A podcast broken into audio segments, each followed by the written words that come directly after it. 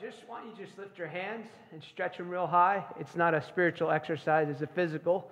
Some of you looked tired a minute ago. So, so Lord, thank you for giving people grace to receive everything you have for them. Thank you for miracles taking place all across this room. Holy Spirit, uh, you're the teacher. You said you would guide us not into some truth, but to all truth. So guide us into all truth that you've decided. Let the spirit of wisdom and revelation just rest upon this word. We, we thank you for what you're doing in the reconnection in the earth. And uh, we ask um, that you would continue to guide us and show us the insight that we need to be a part of that. Thank you for allowing us to be alive in the earth for such a time as this.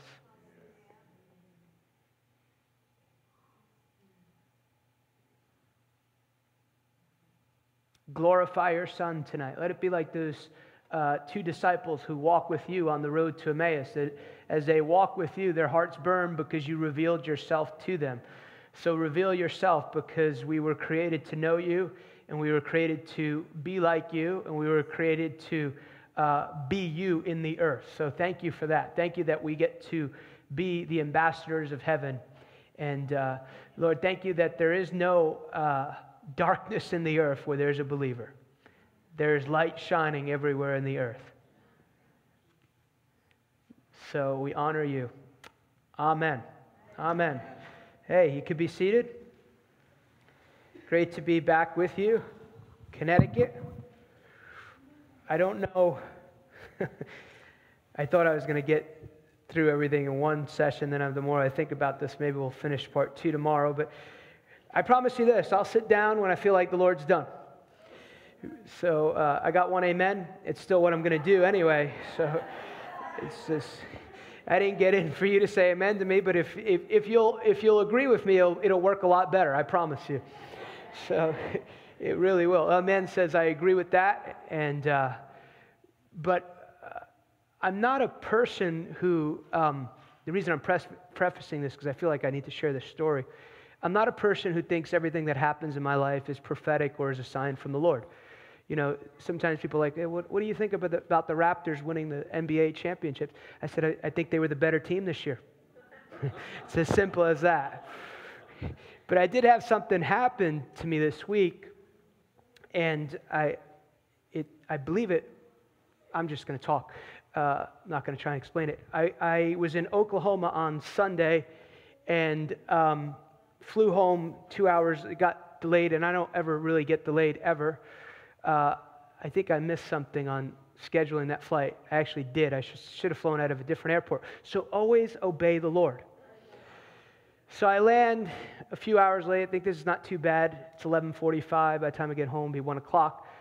Uh, but the airline forgot that the plane got there. So at, 11, at 12:45, they figured out that they hadn't unloaded the bags from the plane. So I got my bag and I made it home about two o'clock went to bed. I had to go to Philly the next day for a really quick trip.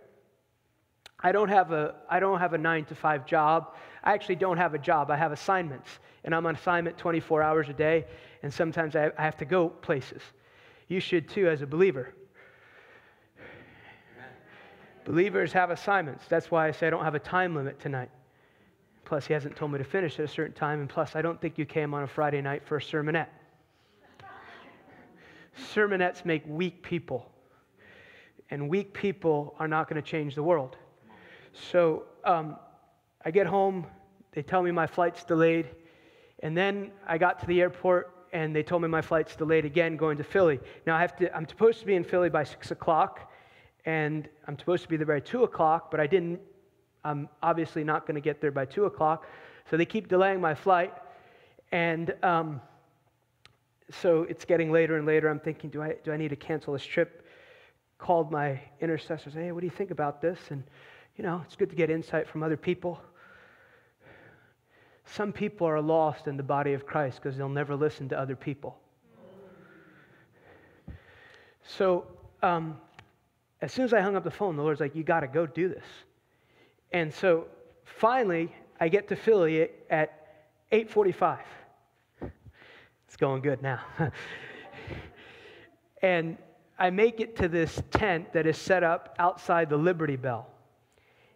And within a few moments, he has me up there ministering.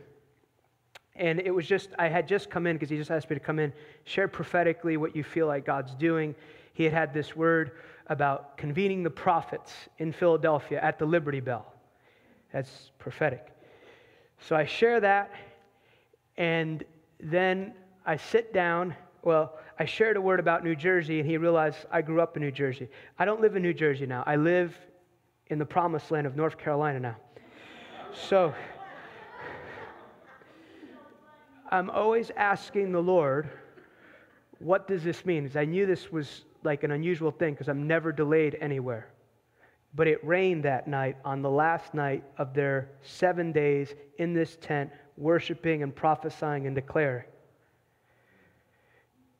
And he said, You're delayed. I said, Yes, I'm delayed, but I'm not denied. And I felt it so resonated with me that there are, and, and I sat there Tuesday morning in the Tuesday morning session, and I said, These prayers will not be denied. Amen. And I want to say that your prayers that have been held up will not be denied.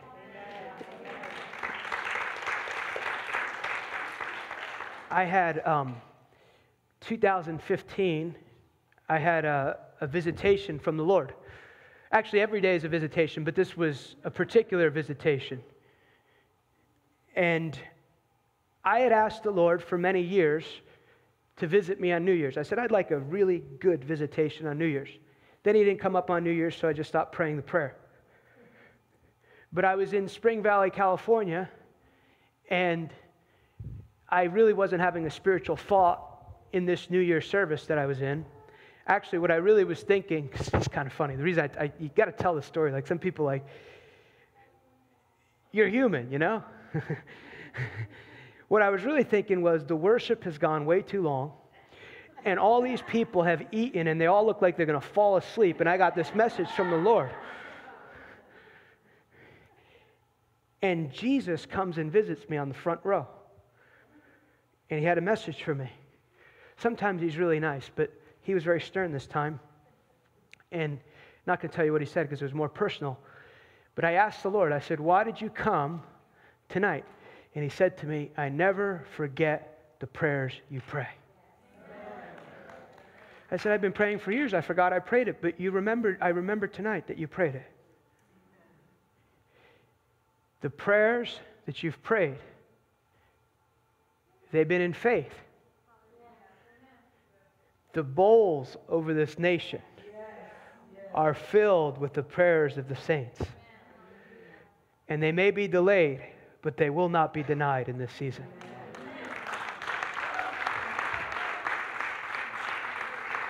You can't stop what God is doing in the earth in this season. And um, there are two scriptures that jumped out to me. Uh, Proverbs 29 18. I'm going to move up a little bit. And the, the Old Testament is this, and there's a New Testament equivalent to this, where there is no prophetic revelation, the people cast off the string. Where there is no prophetic insight, where there's no revelation knowledge, the people cast off retreat. So he's saying, without this guiding the people of God, you can't live. I mean, you can live, but you'll live really dysfunctionally. So that's one of the reasons why the enemy works and even will use. I, I, I, know things can get a little strange sometimes, but it doesn't, it doesn't disauthenticate the real thing. I see believers, they mock, like, oh, all those people over there, they all want a hearing from God. I said, I hope you're hearing from God. Do you know what's really dysfunctional? To live your whole life and never know the voice of God in Christ. That's really dysfunctional.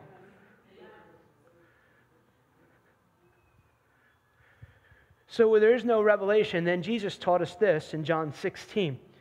So he's telling us a key part of the role of the Holy Spirit who's in the earth today, right? He's inside of you. He's the guide, he's to guide you, he's to teach you. However, when the Spirit of truth has come, he will guide you into all truth. Not just some truth. Now, the qualifier to walk in all truth is this that the, you, like, truth is truth, but your understanding of truth will come, will come in degrees. But the qualifier is that you'll get all the truth that you need in the earth is a surrendered heart. Like people want that verse, but you got to qualify yourself by positioning yourself with a surrendered heart. And it's only the surrendered heart that can really understand God. A lot of people live in frustration because they're trying to add God and the kingdom, and they're still using the system of this world. And so they live in frustration. And it's really important that you, you live from that position of surrender because if, you're, if, if, you, if you are claiming a reality, you're supposed to, as much as you know how, accurately represent it to the world. But when the, when, the, when the people of God misrepresent God in the name of God, it creates more confusion, and people don't want that. The, uh, listen, the world does not care about our shofars, our hallelujahs, our, our prayer. They don't care anything about that. They really don't. They could care less. What the world cares about is is the God that you serve relative to the situation that I'm in? And can it help me?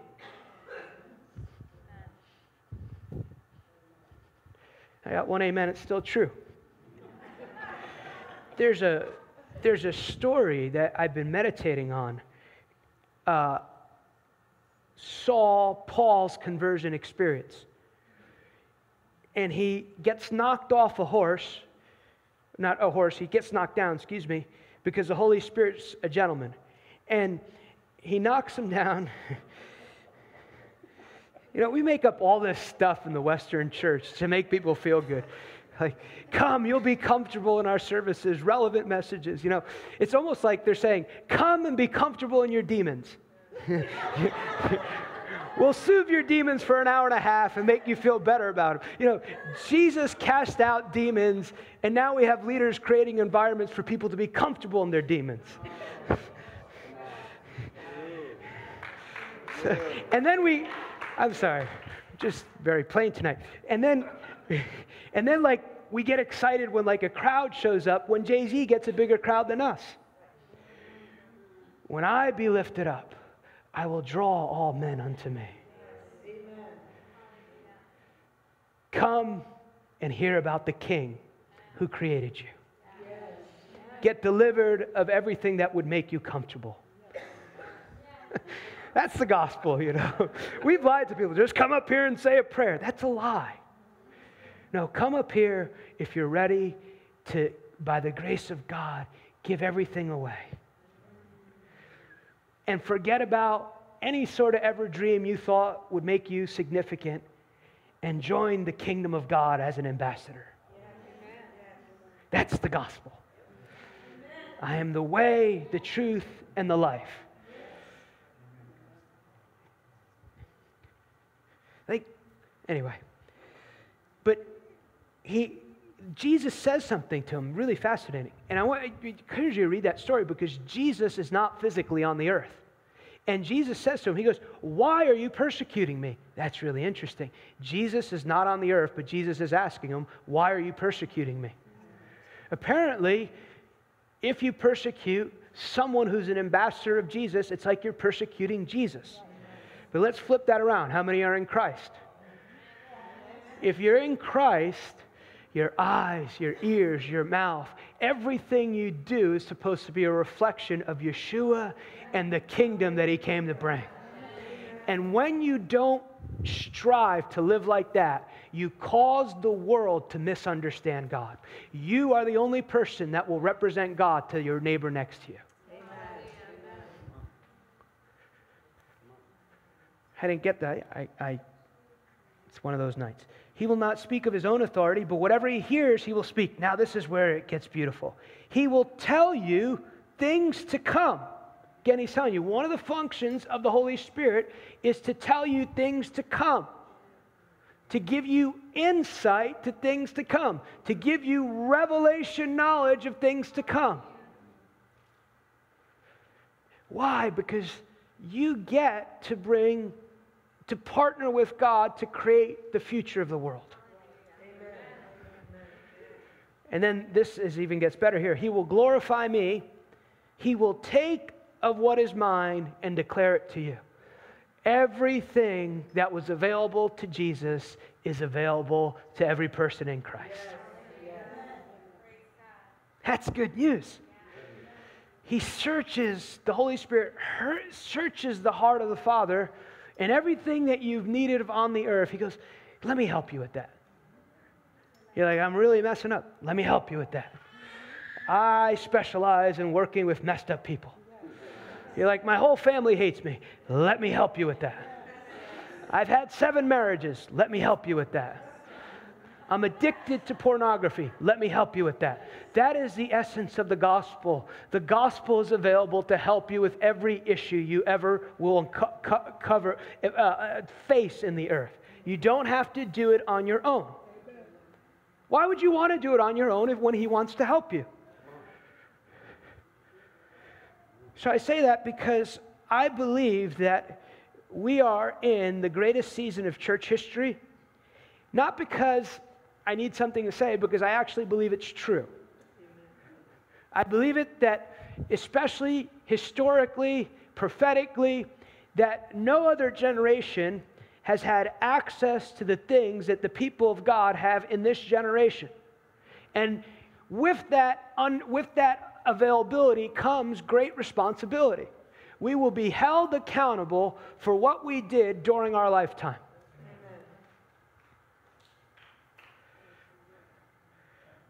I love uh, David. Acts 13 says that after David had served the purposes of God for his generation, then he died. And then I, I, I, like, some say fell asleep. I like fell asleep because I'm never dying. I'm transitioning. Amen. So I believe that this is a time of wonderful things happening in the earth.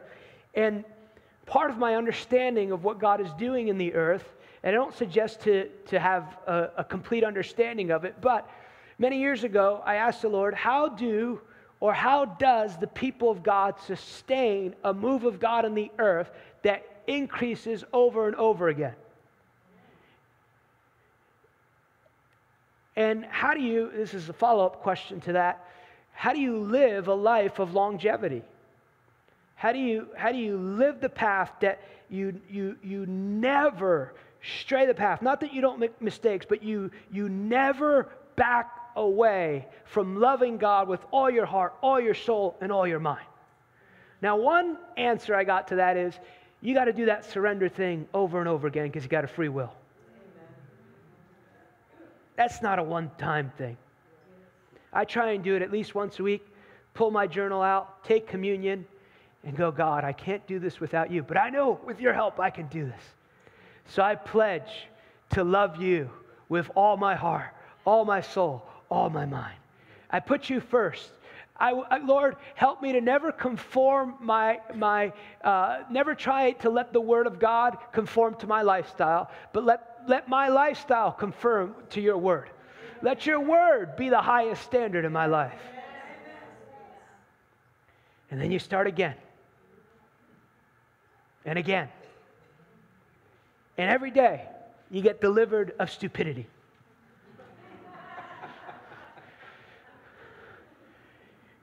but one of the answers the Lord gave me, He said, it's not a revival, it's a reformation.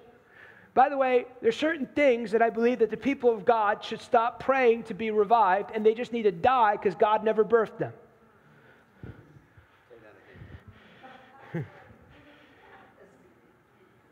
And it was about 2007 the Holy Spirit began to speak to me about this subject. And you know, if you're the only one saying something, you might have missed it. But I, I, began to look around and I, I, began to hear other voices speaking about the very same thing. In fact, uh, Bishop Bill Hamon of C- Christian International began to herald. He said, We have entered in the third apostolic reformation of the church. Two or more agree. And so I believe that we are in a reformation of the church with all my heart. Lord, help us be reformed.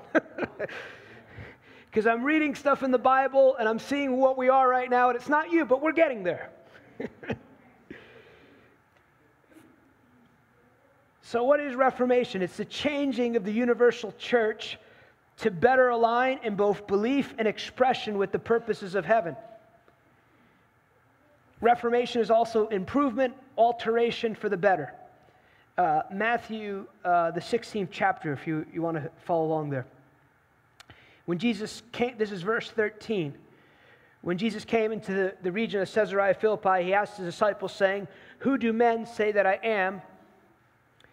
The, uh, uh, the Son of Man. So they said, Some say John the Baptist, some say Elijah, others Jeremiah, one of the prophets. And he said to them, But, but who do you say that I am? He's talking to Peter, obviously. Simon Peter had answered, He said, You are Christ, the Son of the living God. Now, this is really key right here. Jesus answered and said to him, Blessed are you, Simon Barjona, for flesh and blood has not revealed this to you, but my Father who is in heaven. And I say to you that you are Peter, and on this rock I will build my church. On this revelation that I am Christ, the Son of the living God, I'll build my church.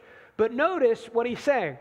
Really, really important. He says, Peter, what's he telling him? Flesh and blood has not revealed this to you. He's telling him this is not sensory knowledge. That's really important because the kingdom of God cannot be built on sensory knowledge. Sensory knowledge is not bad. You can get information, you can be informed by books, by intellect, but your intellect is not meant to guide you. Your spirit is meant to guide you, and your intellect is meant to get in line with your, eh, excuse me, your intellect is meant to get in line with your spirit. So he tells them, yes, he's that statement there, but he says, on revelation, on revealed knowledge, do I build my church. So you can't build the church outside of revelation knowledge. That's why it tells us, Proverbs 29 18, without revelation, the people perish because that's the way I'm going to build my church. Without the Holy Spirit telling you things to come, I can't build my church. And Jesus answered, and I say to you, you're, I will build my church. That's it right there. I will build my church. I will build my church. I will build my church. Yes. Yes. Notice, too, he doesn't say he's going to build a movement. He doesn't say he's going to build the messianic movement. He doesn't say he's going to build this or that. He says he will build his church. He doesn't say he's going to build the Word of Faith movement. He doesn't say he's going to build the renewal movement. He doesn't say he's going to build equipping the saints movement. All those things are relative. I like them all, but he doesn't say that. They're all part of him building his church. And by the way, there's only one church. Yes. Now, I got some of you upset already, but it's still true because of the terminology I'm using. But you'll see here, you'll probably like me here in a few minutes. So I'll say something you like. Only one church. There's no Gentile church, there's no Jewish church. One church.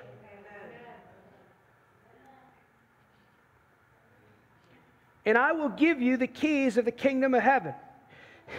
I was preparing to minister at a conference along this, this line maybe three or four years ago. And the Lord, the Lord says some things to me that make me laugh. He said, By the way, I don't have any other plan except the church in the earth right now. Uh, this is the plan I got. There's no plan B in heaven. That's funny. No, it is funny because the church right now is like the Trump presidency. It's God's choice, but it's really dysfunctional and it's got some Tweety demons.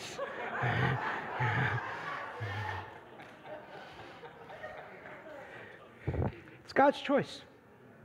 People get mad when you say Trump's God's choice. I didn't, I didn't, I didn't make, I didn't do it. He's the one who put him in office. Clearly, God is the one who put Donald Trump in office.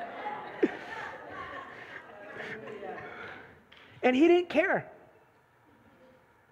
I pray for President Trump every day because the Bible tells me, first of all, just like I prayed for President Obama.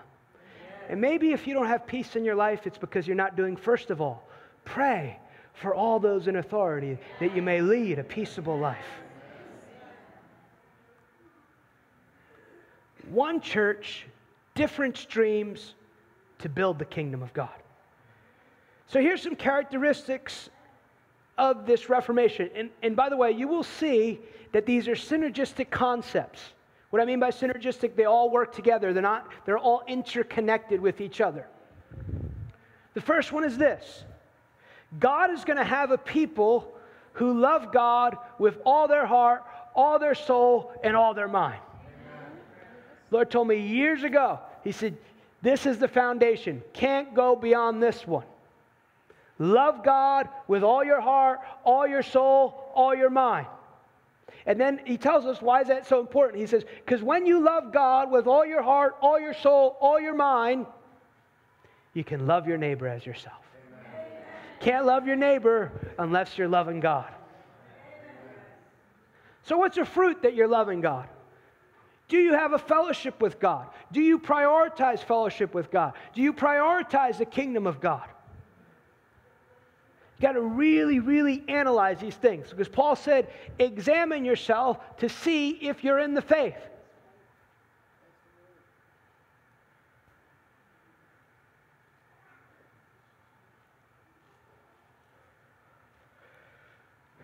Second thing is, rebuild, obviously connected, the rebuilding of the tabernacle of David in the earth. Really interesting. So, uh, Jerusalem, known as the Jerusalem Council in Acts 15, and it's really interesting we're sitting in this setting because obviously most of all the early believers, most of them are all Jews. And then they finally did what God told them to go and get out of there. Get out of there. Get those Gentiles. They had to deliver, get delivered of some stuff too. So the Gentiles start getting saved, and now some of the Jews are like, hey, they need to practice what we're practicing. And then it's very interesting because the apostles are there. James, the brother of Jesus, didn't follow him during his lifetime, but became a follower. I always think Jesus' brothers and sisters definitely had some time on Dr. Phil's couch. why, are you, why are you here to see me? My brother's perfect. No, really, my brother's perfect. yep, Free for you. I've never heard anything like this. But he stands up after hearing some discussion and he, uh, he quotes this kind of obscure prophecy from Amos. And with these words, the prophets agree, just as it is written, After this I will return and I will rebuild the tabernacle of David, which has fallen down. I will rebuild its ruins, and I will set it up so that the rest of mankind may seek the Lord, even all the Gentiles who are called by the name of the Lord, says the Lord who does all these things. Now, that's really interesting because David is, is obviously extremely fascinating character in Scripture. Yeshua is going to sit on the throne of David in Jerusalem. Interesting stuff. And he is going to sit there one day, and David, the man after God's own heart, one day, like, hey, I got a really nice house. I got all these wives. I don't even know most of their names. And I'm living in this nice house. And you, he had put the Ark of the Covenant in this tent. And he, he said, he, he created this he put the Ark of the Covenant, symbolic of the presence of the Lord, puts the Ark of the Covenant there, and then assigns priests and skilled musicians. You had to try out, I think. and he puts them and he pays them to worship the Lord 24 hours a day, seven days a week. And I believe because he's a prophet, priest, and king, he's seeing into the next covenant. And he's seeing a time where you don't need uh, the blood of bull and goats, it's going to be the sacrifice of praise. And anyone's going to be able to enter. And they're saying, with these things, he goes, in the last days, I'm going to rebuild the tabernacle of David. What's really interesting about this is all over the earth, particularly, I, I trace back to maybe about. Um, 98, 99, around there. I've gone to different parts of the world, and they have these worship and prayer things. Some of them are for all day, some of them are 24 hours, some of them are manned, some of them are manned by churches around the city. And I'll say, How did you start this? Oh, we decided to worship and pray one night. Or the Lord spoke to us to worship and pray. And then we thought, well, let's do 10 hours. Let's do 12 hours. Let's do 24 hours. And suddenly we realized that God was asking us to do this all of the time. Independently of each other. Never heard of IHOP, never heard. The Holy Spirit revealed knowledge. Amen. And why is this so important to me? First of all, because it does a lot of things. I won't talk fully about what I think it means, but 2007, I was in Washington, D.C. at the call, and the Lord had begun, had begun speaking to me about this subject of Reformation. And He said this to me He said, There will be no Reformation in the earth without 24 hour a day, seven day a week worship and prayer towards the Lord. So, what you're seeing in the earth is God birthed. Here's the other thing the Holy Spirit is incredibly practical because there are things that David did in Scripture that God's glory got put on, and God never told him to do it. God never tells David in Scripture to build that temple. But he does tell us, he gives us some insight on it. He tells us that David is the man after God's own heart. So he's telling us the surrendered heart, the one postured correctly, is the heart that I can use to put things in the earth where my glory will touch and change the world forever. Why? He's looking for friends. Here's another one unprecedented outpouring of the Holy Spirit. I'm telling you, what we've seen in the earth, even what we've experienced the last 15, 20 years of our life, does not touch the surface of what God is about to do and is doing in the earth right now. Unprecedented harvest, unprecedented miraculous. Why? Because it's a normal representation of who God is. There's coming a time where, where buildings will house 24 hour a day, seven day a week meetings.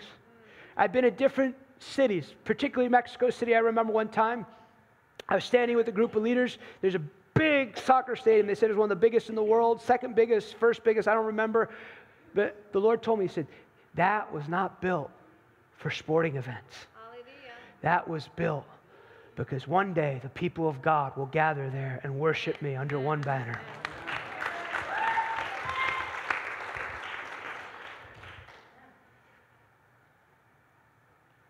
Here's another sign apostolic preaching. Apostolic preaching. In Acts 2, when Peter begins the first sermon of the primitive church, he makes a statement. And Peter said to him, that word said to him is the same Greek word for when they, when they spoke in other tongues. And if you read his message, it's not long, unlike tonight. But it gives us understanding that when he's speaking, he's not speaking mere words. He's speaking words that penetrate hearts and unlock blind eyes. Believe it was Finney, the revivalist lawyer gets born again, filled with the Spirit. And they said he, was kind of, uh, the practice of altar calls began then because he would preach, and the people would say it was like an irresistible grace compelled us to say yes to the message he was preaching. And it wasn't just mere, they, they used to mark cities before and after he went to the cities.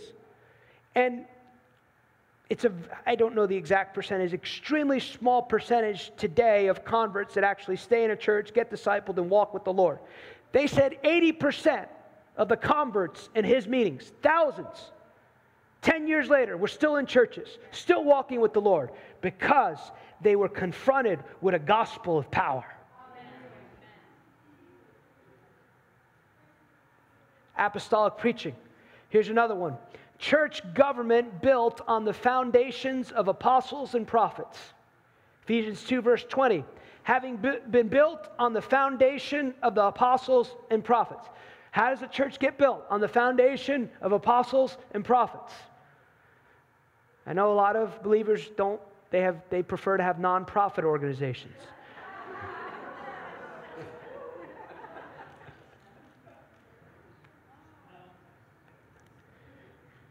with Jesus himself being the chief cornerstone. You'll notice the intersection between the prophetic and the apostolic right at the beginning of the church. What does Jesus tell them? Don't leave Jerusalem until you receive power from on high. What is that? A prophetic word. It's revealed knowledge. He is working out, I will build my church through revealed knowledge. So, what do they do? They go to a room a lot of people believe 500 were there. I've learned God likes the crowds because it represents people, but He usually changes the world with small groups. They say 120 people are there, are there at the end. But before that happens, Peter stands up, an apostle, and he says it's necessary to choose someone else he chooses this guy called Matthias, and they choose him. And it's not until they choose a 12th apostle that the Holy Spirit gets poured out. And I believe it's indication that without apostolic government, you cannot properly govern the outpouring of the Holy Spirit.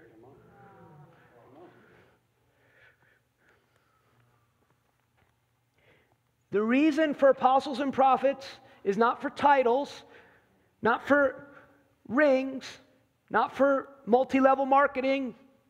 The reason for apostles and prophets is for the equipping of the saints. Amen. It's for the people to be activated. What does he tell us? Ephesians 4. He himself gave some apostles, some prophets, some evangelists, some pastors, and some teachers Right before that, he tells us when he, when, when he ascended, he first descended and he, and he gave gifts unto men.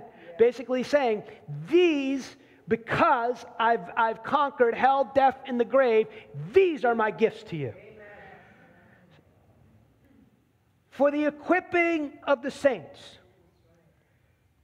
not to get famous, not to get their name on a billboard, for the equipping of the saints for the work of the ministry, for the edifying of the body, till we all come to the unity. That's key right there. You see that it's only the gifts of God that God ordains in the church that can actually bring people into unity. Very, very important. God does have patterns. Till we come to the unity of faith and the knowledge of the Son of God, to a perfect man. I want to suggest to you that we're not perfect, so we still need those previous, previous verses to the measure of the stature of the fullness of Christ, that we should be no longer children tossed to and fro, about with every wind of doctrine by the trickery of men, and the cunning and the craftiness and deceitful plotting. So it's the day of the saints. The Lord sometimes will often will give me these examples of what this is going to look like. And he brought me back to uh, many years ago. He said, You know, I used to get excited when this particular minister would come to our church. I get so excited because I knew God was going to be there and you were going to hear the word of the Lord.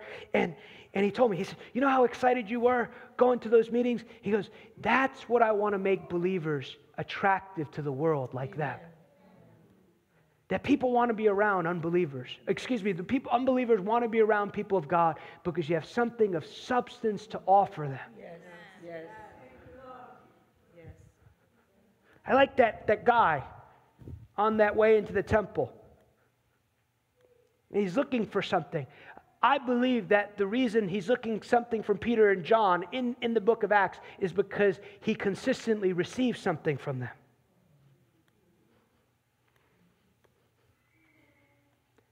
And here's this is not the final characteristic, but the final characteristic we'll discuss tonight the restoration of the church to its Jewish roots.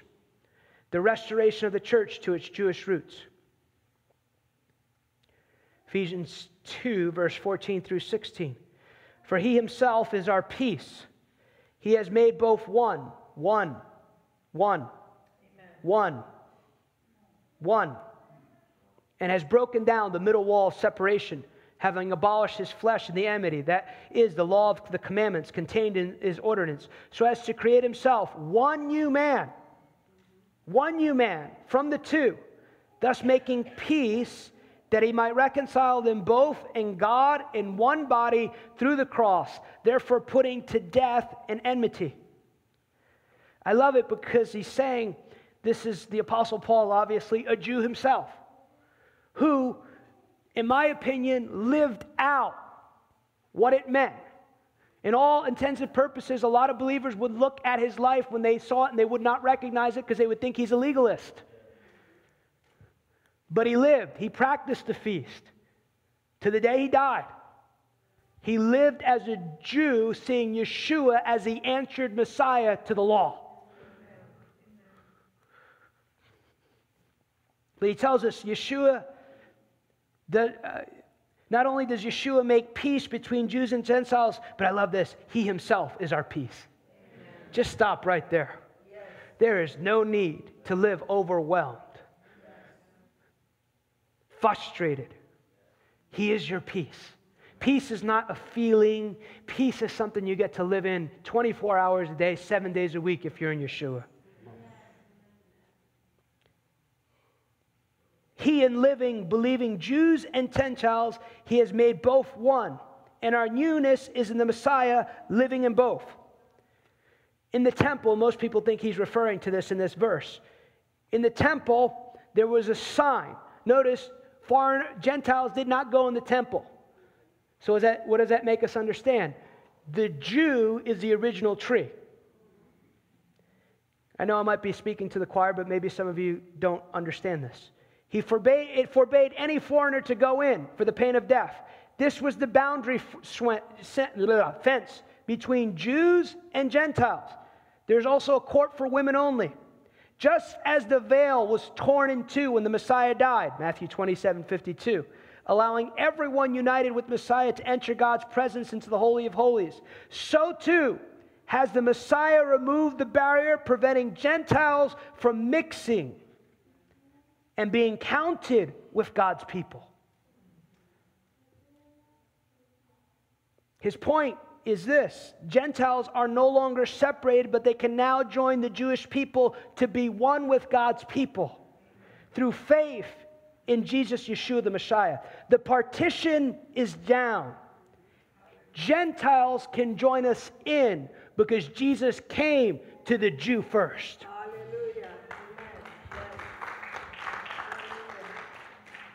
Often, critics of what we refer to as Jewish roots, Messianic understanding, you can use eight different ways to describe it. They understand it the other way around that the partition is down so that once Jews believe in their own Messiah, they no longer have a right to maintain their Jewish identity, but they must conform to Gentiles' patterns. The same apostle who wrote this didn't even live that himself. But I've also seen this happen all over the world. It's not a Jew Gentile thing, it's also in Africa. Go to Africa, and they want you to wear suits in 90 degree weather. Why? Because the first people that brought them the gospel told them, you need to wear suits. They don't even look comfortable in suits. They had better clothing, more comfortable. But they told him, if you're going to follow Jesus, you have to dress like this. Now, years later, they're still dressing like that. They don't think you're a man of God unless you wear it some of them. The object of Messianic Judaism and Jewish roots is not to destroy fellowship between Jews and Gentiles and Messiah, but to preserve it At the same time, Messianic Judaism seeks to provide a framework in which Jewish believers can express their faith in Yeshua along with their Jewishness.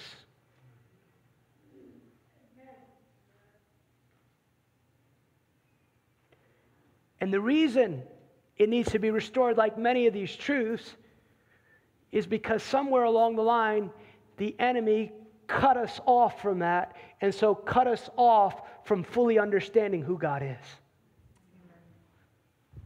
And so, when the, the body of Christ is not functioning as God intended, again, there's a misrepresentation to the world. So, that is why what is happening in this room is so vitally important.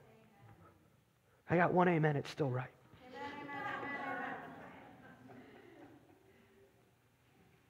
Messianic Judaism ought to have always been preserved continuously since the time of Yeshua.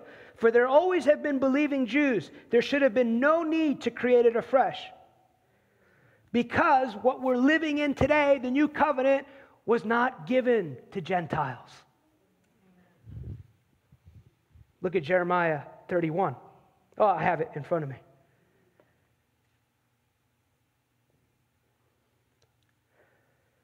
Jeremiah 31, 31 through 33. Behold, the days are coming. This is Jeremiah, Torah, Old Testament. There's no Gentile he's giving this promise to. He's giving it to Jewish people. Obviously, we're grafted in, so we grab it if we're Gentiles, but it's given to Jewish people. Behold, the days are coming, says the Lord, while I make a new covenant with the house of Israel, with the house of Judah. Not according to the covenant I made with their fathers in that day. I took them by the hand to lead them out of the land of Egypt, my covenant, which they broke, though I was a husband to them, says the Lord. But this is the covenant I will make with the, I will make with the house of Israel. This is the covenant I will make with the house of Israel. This is the covenant I will make with the house of Israel. This is the covenant I will make with the house of Israel, not the Gentile Western church. It doesn't make Gentiles insignificant. I'm proud to be a Gentile. I don't want to be anything except what the Lord made me to be. And if you're in this room, you have a heart for that, stay a Gentile. It's okay. You're not going to be Jewish just by dressing in Jewish things.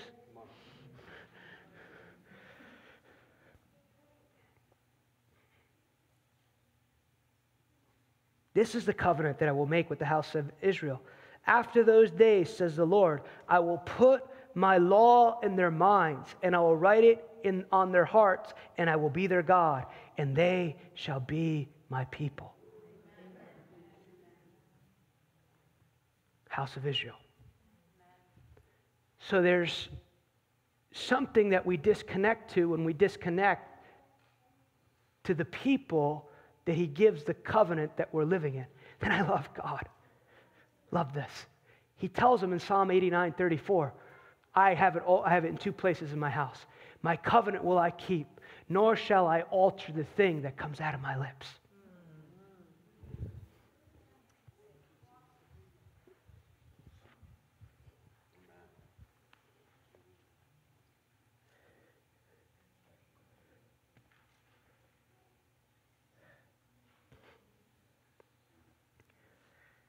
I'm going to land the plane in just a moment.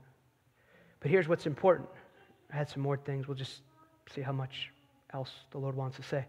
For the body of Christ to manifest reformation, pioneers are needed. What are pioneers? It's one that goes before. I got a. Uh, I, I love dictionaries, and I got an 1828 dictionary. I, I, I've been wanting it for a while, so I got it on my iPad. And I encourage you to get it because to help define things that use scriptural verses. Pioneers are one that goes before and removes obstructions for another.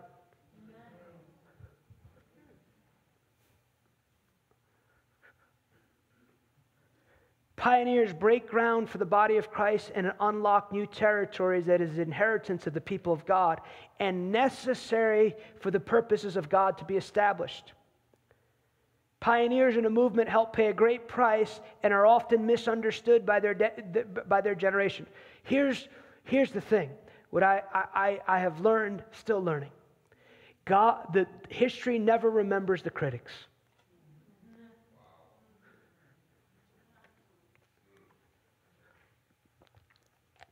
In 1994, there was a wonderful move of God that broke out in Toronto, which I have some of my root systems in, and I'm proud too.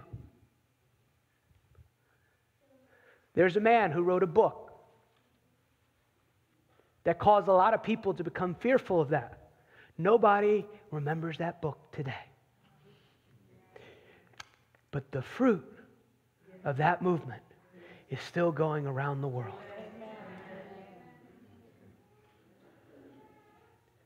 So, what will be the test? The test will be often, if, if something is God, is does the fruit last? There is a very well known man. He's a brilliant man. I've read some of his writings. He's got great insight into certain things. But when the modern day Pentecostal movement came, he said, The modern day Pentecostal movement is the last vomit of Satan. He obviously did not have a prophetic bone in his body.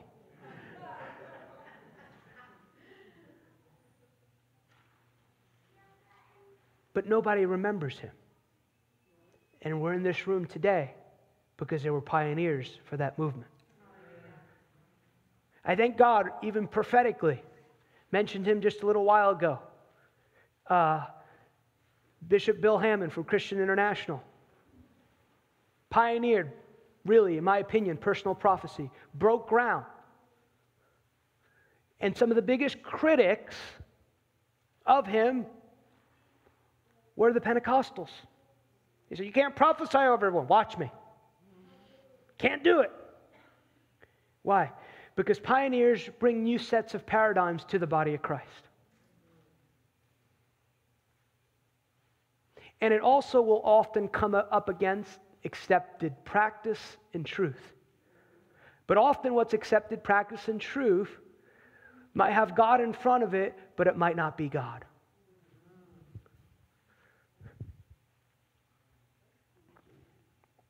Paradigms are a set of assumptions, concepts, and values and practices that constitutes a way of viewing reality.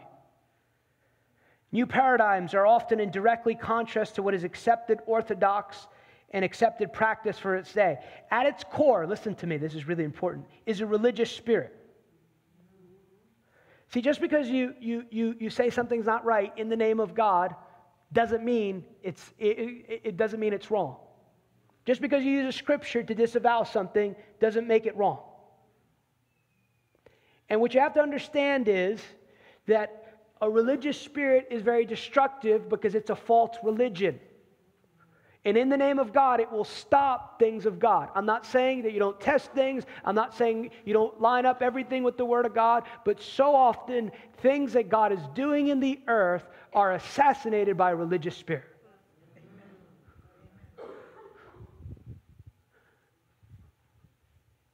And it's a false religion. In the name of God, God is misrepresented and Satan prospers. There's the reason I'm saying that because you can only be a pioneer if you move by revelation. Revelation is the only value that can cause you to have a new paradigm. I don't believe that I've arrived at all. But I believe that the posture of surrender is the posture that opens you up to know truth and also to allow people to speak into your life. How did my understanding of the reconnection start? My understanding of the reconnection probably started over 20 years ago. I'm riding along one day, and the Lord speaks to me one phrase Kingdom of God. It's all He said to me. See, often God will speak one phrase, and He's looking to see if you're hungry to investigate. So I began to understand this, this phrase. What is this phrase, kingdom of God? And then he led me to this man called Daniel Juster. This thing called Jewish Roots. It was tapes back then. A messianic rabbi gave me those tapes, and I listened to those tapes. It took me a long time to get through them, probably three months, because I would stop the tape and I would say, God, is this you? And I read the verse Open my eyes, God. Open my eyes. Help me see what you want to show me. Amen. And it began to give me an understanding that I needed this, tr- I needed that foundational truth to see certain things.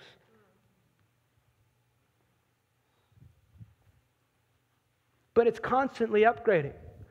I was in, um, where was I? Four years ago, I was doing an event in Newark, New Jersey, not too far from here. It was called Miracle in the Park. The person got up some point and began to pray for Israel and the Jewish people. As she began to pray, something got unlocked in my heart that this is God's chosen people once again. And how much God loves his people. The apple of his eye. He has not forsaken his people. And it is my responsibility to pray that the eyes of their understanding would be open.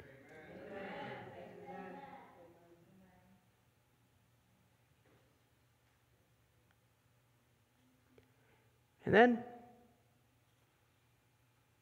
a few weeks ago, I was waiting to go to Israel till the Lord sent me.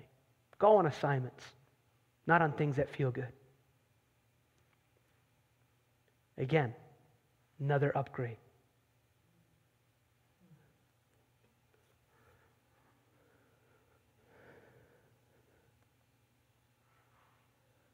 Look at Luke, the fourth chapter, and I will land the plane here.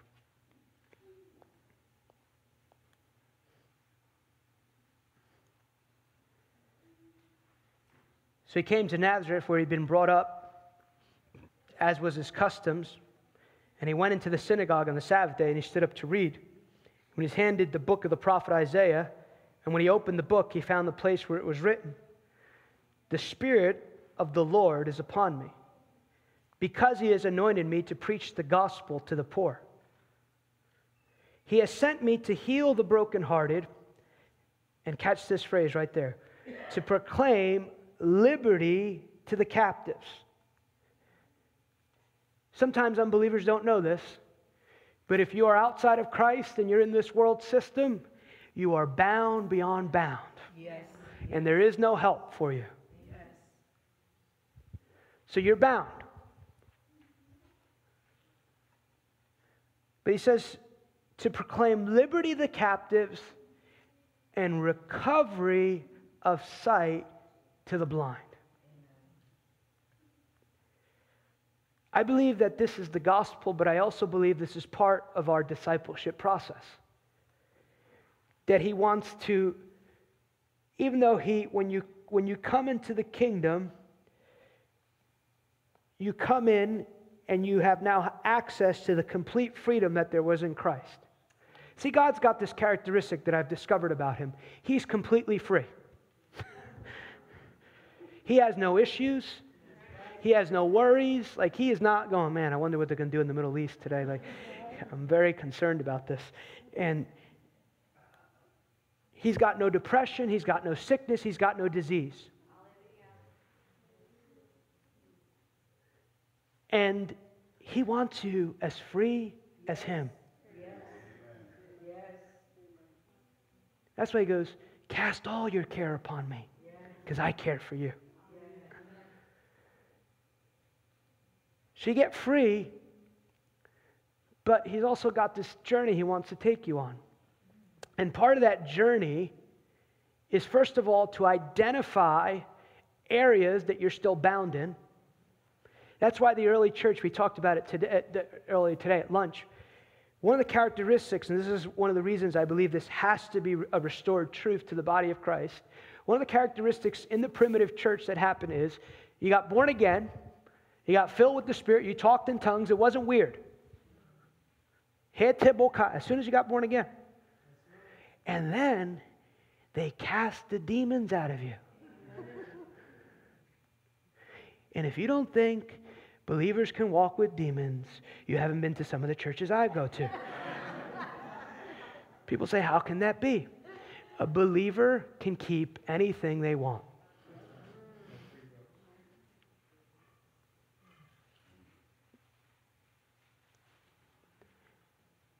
And so I believe that deliverance, and I know there's, I know we've, that's, there's some weird models out there, but there's some really good ones. Get rid of all your demons in there. And one of the number one lies, that, I'm just going to say. You, you don't have to agree with it. One of the number one lies is as soon as you said, you know, amen to that prayer, that you got rid of all those things. Because the demon loves that when he goes, great, I get to stay.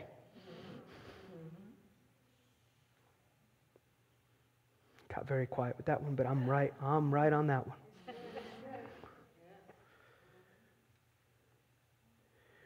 So, what he does is when you're open to surrender, he wants to set you free from everything that binds you. And as he sets you free from everything that binds you, he gives you eyes to see more clearly.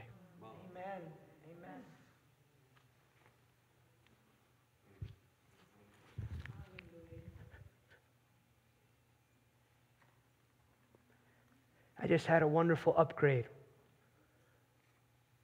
about two months ago, constantly being upgraded. I don't have any skeletons in my closet. I'm not in willful sin, thank God, by the grace of God. But you know what? I'm constantly growing in the knowledge of God. Amen. think third week of April, Spirit of Truth. It's like a Sunday. Yeah, it's Easter Sunday. Ah, that's good. Passover. I feel like something lifting off my head. Monday, the Lord shows me something from my childhood. I had a good childhood. My parents are here. But He showed this incident unlocked some things in your life, and I'd like to free you from that. So I got good people. I said, here we go. Because you need good people. Boom! Gone. Spirit of truth. I've always been able to see. I see the Spirit, see.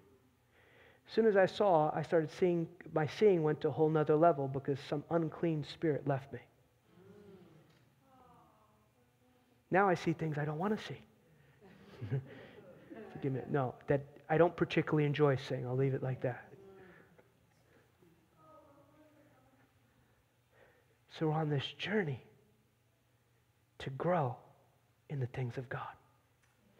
But one of the keys is surrender. And I'll read this last scripture. This is really important.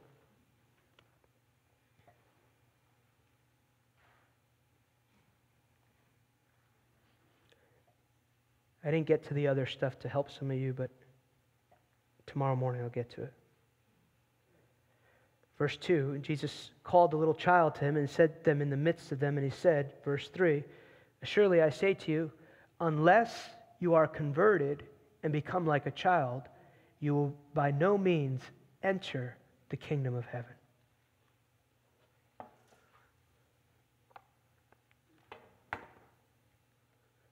The posture of the child is the only posture of the kingdom. And so there's pioneering movement in this room. I encourage you, I was going to say this tomorrow, but give people the grace to grow and have patience to grow to be where you are. Lord help him with that a number of years ago. Was like, why don't they get it, God? Strangle them, you know, slap them around, you know, give them a Pentecostal slap or something. And he said, How long have you been walking with me in this? I said, A lot, while, little while. He said, You didn't get it all right away. Give them the patience to receive understanding from me. But the key is, I've learned posture of a child that will open you to have him reveal you all truth. You receive this word tonight? If you receive this word, why, don't you just um, stand to your feet?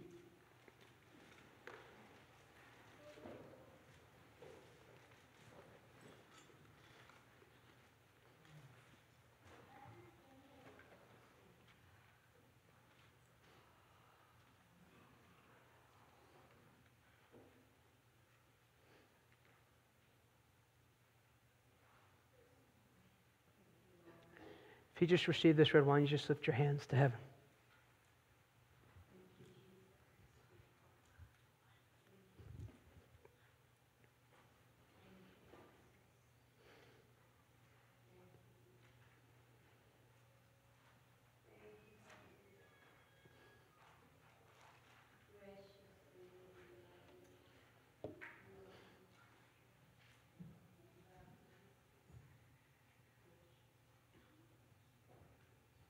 Thank you, Lord.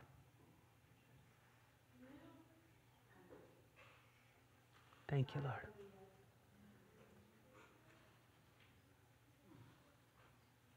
Thank you, Lord.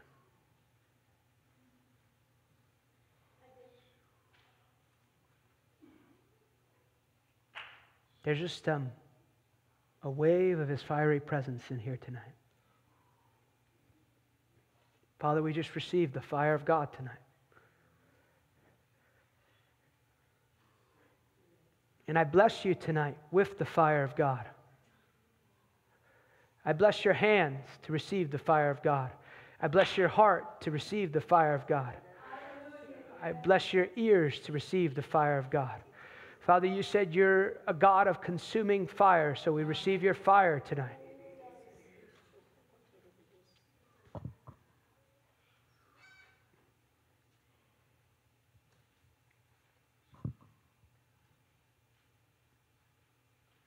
Hmm. I just see from my right going across the left, we just receive the fire of God.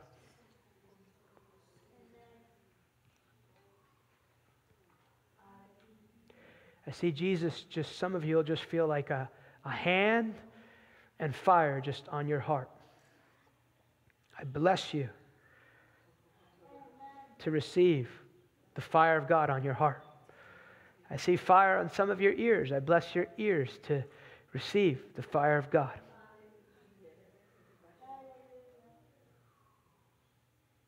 I just see the angel of the Lord just lifting off burdens, weights, circumstances.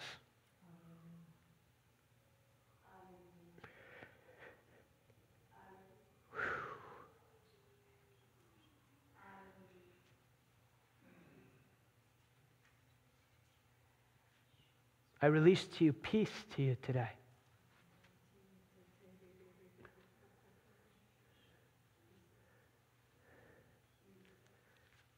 Thank you, Lord. The Lord says it's a harvest time for harvest time.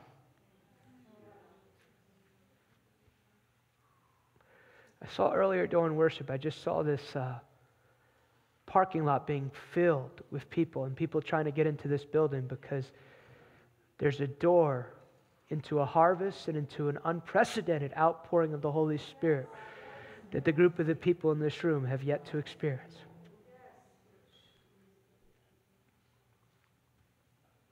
And I just see seeds now, seeds being planted all across this room. The seeds from heaven are falling now. we receive the seeds from heaven. And the Lord says to the people in this room, there's a release of the spirit of wisdom and revelation to you. There's a door into the beauty of the Lord. And there's a marking tonight. There's a marking from heaven tonight.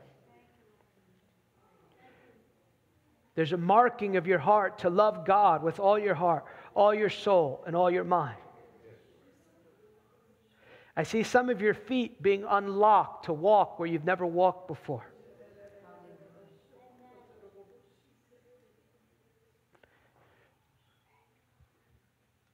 Thank you, Lord.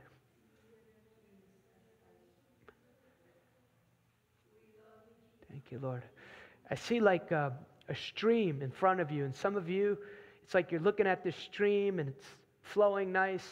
And the Lord says, if you'll, if you'll step into that stream, it will become an overflowing river that will overtake every part of your life.